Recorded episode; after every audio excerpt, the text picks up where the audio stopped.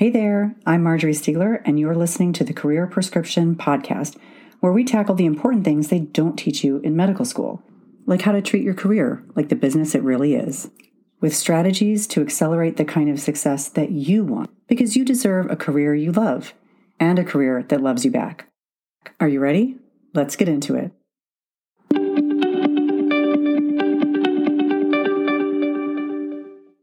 Hey there, welcome back we are doing a little mini series on the podcast of pharma related physician jobs. One of the things I'm often asked about is, you know, what, what exactly do physicians do within the pharmaceutical industry? And the answer to that is there are so many things. So I'm covering those uh, in this sort of mini series within the podcast, talking about medical affairs, pharmacovigilance, uh, clinical development.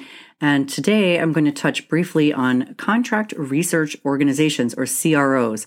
I always want to call them uh, clinical research organizations, but they're contract research organizations. And uh, they are really exactly what they sound like. They are contractors and they work together uh, with pharmaceutical companies or really for pharmaceutical companies to conduct portions of the research. So for physicians who are interested in working in either you know in the pharmaceutical industry, a contract research organization is certainly within the industry. For physicians who are interested in working directly for pharmaceutical companies, working for a CRO is a really great way to develop some extremely relevant and highly transferable skills.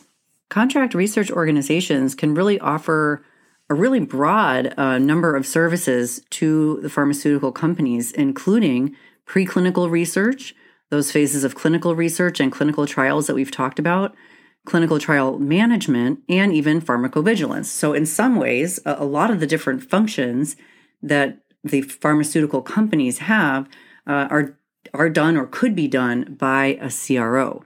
CROs exist to help reduce cost for companies developing new medicines, and I guess particularly for smaller companies who wouldn't have all of that, uh, you know, quote unquote, in house, or uh, for uh, rare diseases or medicines being developed in very niche markets. So the the outsourcing of uh, those studies, the trials, and some of the pharmacovigilance is um, is an economical decision. CROs can also work directly with research institutions, sometimes with academic organizations, universities, or even governmental organizations like the NIH. Now, I don't personally have experience working within a CRO. So I'm, again, just as with many of these things, I'm giving you that high level uh, idea of what CROs are all about and what one might go do there. But in general, I mean, CROs are essentially providing clinical study support and clinical trial support for medicines or medical devices as they're moving from that conception through the approval phase. And generally speaking, the, the purpose for that is so that the the company that is the sponsor, right, the company that has developed the medicine, does not have to maintain their own internal staff for all of that. One of the really important things to know about a good, you know, high quality CRO is obviously the CRO has to have quality assurance uh, they've got to have really strict quality controls because if the studies are being outsourced to the CRO, the CRO has got to uh, to orchestrate that in a way that is um, reliable, right? That that's a very high quality, so that the results are uh, you know of full integrity and that they meet all the requirements that the sponsor has and that the regulatory agencies have. And it's probably also important to know that even though a sponsor or a pharmaceutical company can hire a CRO or contract with a CRO to conduct these, the ultimate responsibility, that accountability for the quality integrity of the trial data always resides within the pharmaceutical company itself. So it's not like you can outsource and, and shift responsibility onto the CRO. Uh, the CRO is is that partner who's really involved in a lot of the logistical execution, but uh, the pharmaceutical company is absolutely still responsible for the quality and the integrity of all of the clinical trials and, and all of the qu- trial related data. If you've never heard of a CRO before and you want to kind of poke around and, and you know get to know some of them, uh, some of the most um, uh, notable ones, or the largest ones, I guess, or the ones that I'm aware of. Uh, one is um, Syneos Health. Another one is uh. You could look at Icon. Uh, you could look at pharmaceutical product development, also called PPD. I have no relationship to any of these companies. They're just ones that I hear very frequently. So, you know, they're they're ones I'm aware of that could help you uh, just kind of as you're starting to look around and see what kind of companies are out there, what kind of work they do, how they describe their work, and what kind of positions they may have. As I've mentioned, there's a variety of functions that can be outsourced to a contract research organization, but one of the most common ones is that of the what's called the medical monitor. This is usually a physician uh, who is really deeply connected to the research and making sure that the research is done well, as we've been talking about data integrity. So the medical monitor is generally responsible for ensuring that all of the different clinical sites understand the clinical trial protocol and they check in with those sites. They make some on site visits, they review the case report forms, they communicate with the clinical research coordinators on that site. Uh, they ensure that the um, they ensure the protection and safety and well-being of, of study subjects. Uh, they have to make sure that there's scientific integrity of the data, that it's collected uh, protected, verified, and they have to ensure that adverse events are correctly documented and reported. So, the medical monitor or or the clinical research physician, or sometimes it's called a study accountable physician, this person is not conducting the research themselves. They're really overseeing. Uh, uh but with a hands-on approach, you know, all of these different sites, and for many pharmaceutical companies, there are a lot of sites involved because, you, of course, you want to have a very uh, diverse group of enrollees, of subjects enrolled. And sometimes that will be all across the United States. Sometimes it will be in many countries around the world. There could be dozens or even hundreds of sites.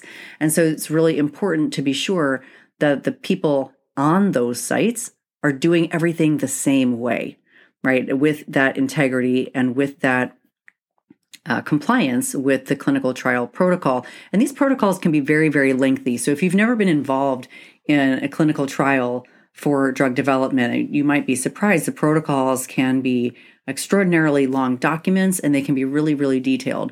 And especially at the beginning of a trial, clinical sites often have questions. Uh, and questions will come up sort of as you begin to enroll subjects. There will be new questions that come up. And these things are generally uh, managed by the medical monitor and that person that person could work directly for the pharmaceutical company but very often that's a function of the CRO one of the key things that folks who working for the CROs are accountable to do is to uh, comply with all the regulatory agency guidelines. It's really important. And to adhere to the standards that are called good clinical practice. So while that just sounds like uh, like day to day terminology, good clinical practice is a specific and official set of standards, and you can get trained uh, on good clinical practice in a variety of websites, including the FDA's website. Um, for free, I believe. So some of these, some websites will charge you to take uh, take a little course on good clinical practice, but I know there are free ones. I believe there's a free one on the FDA website. So if you're interested in the clinical trial side of either a pharmaceutical company or a CRO, and you're thinking about transitioning, a really great idea is to go out and get really familiar with uh, or possibly even trained in good clinical practice standards, because that is a core part of the CRO's role. And therefore, if you are employed by the CRO, really an important part of your job. And why would a company hire a CRO or contract with the CRO? I mean, one of the biggest and obvious advantages is that because CROs do clinical trials like over and over and over and over again for variety of sponsors with all different kinds of medicines, all different kinds of endpoints, all different kinds of locations and study sites and they really have it down to a science if you'll forgive the pun. I mean they they really do know how to execute on clinical trials in an efficient way and they're often able to anticipate the types of pitfalls or delays or problems that can occur with clinical trials. And so avoiding having to sort of reinvent the wheel um, is one of the main reasons that a sponsor might use a CRO, in addition to not having that that staff um, internally. So, again, that's a very high level overview of a CRO. And there are opportunities for physicians, both as medical monitors and in pharmacovigilance and perhaps other roles within CROs, which is absolutely part of the pharmaceutical industry, though not specifically for a pharmaceutical company. So, if you're interested in that kind of work, uh, this is a really great place to begin your career, or certainly should be on your list as you're exploring different companies. Uh, don't forget about the CROs.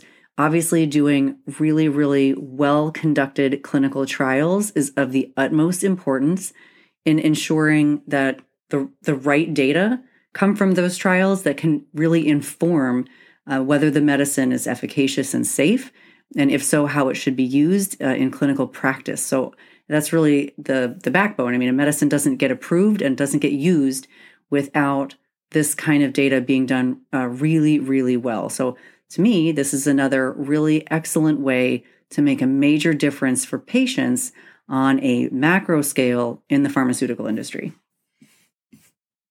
I hope this has been helpful to you as you think about the different ways in which you might look at physician jobs in the pharmaceutical industry. Uh, please do check out the rest of the episodes in this series to understand a little bit more about what doctors do in the pharmaceutical, biotech, and medical device industries. It's really great stuff. And again, if you're interested in really learning more about how to make that transition for yourself, please do come check out Industry Insider. This does not need to be mysterious. It is absolutely something you can do, and I can help. That's all for today. Bye for now.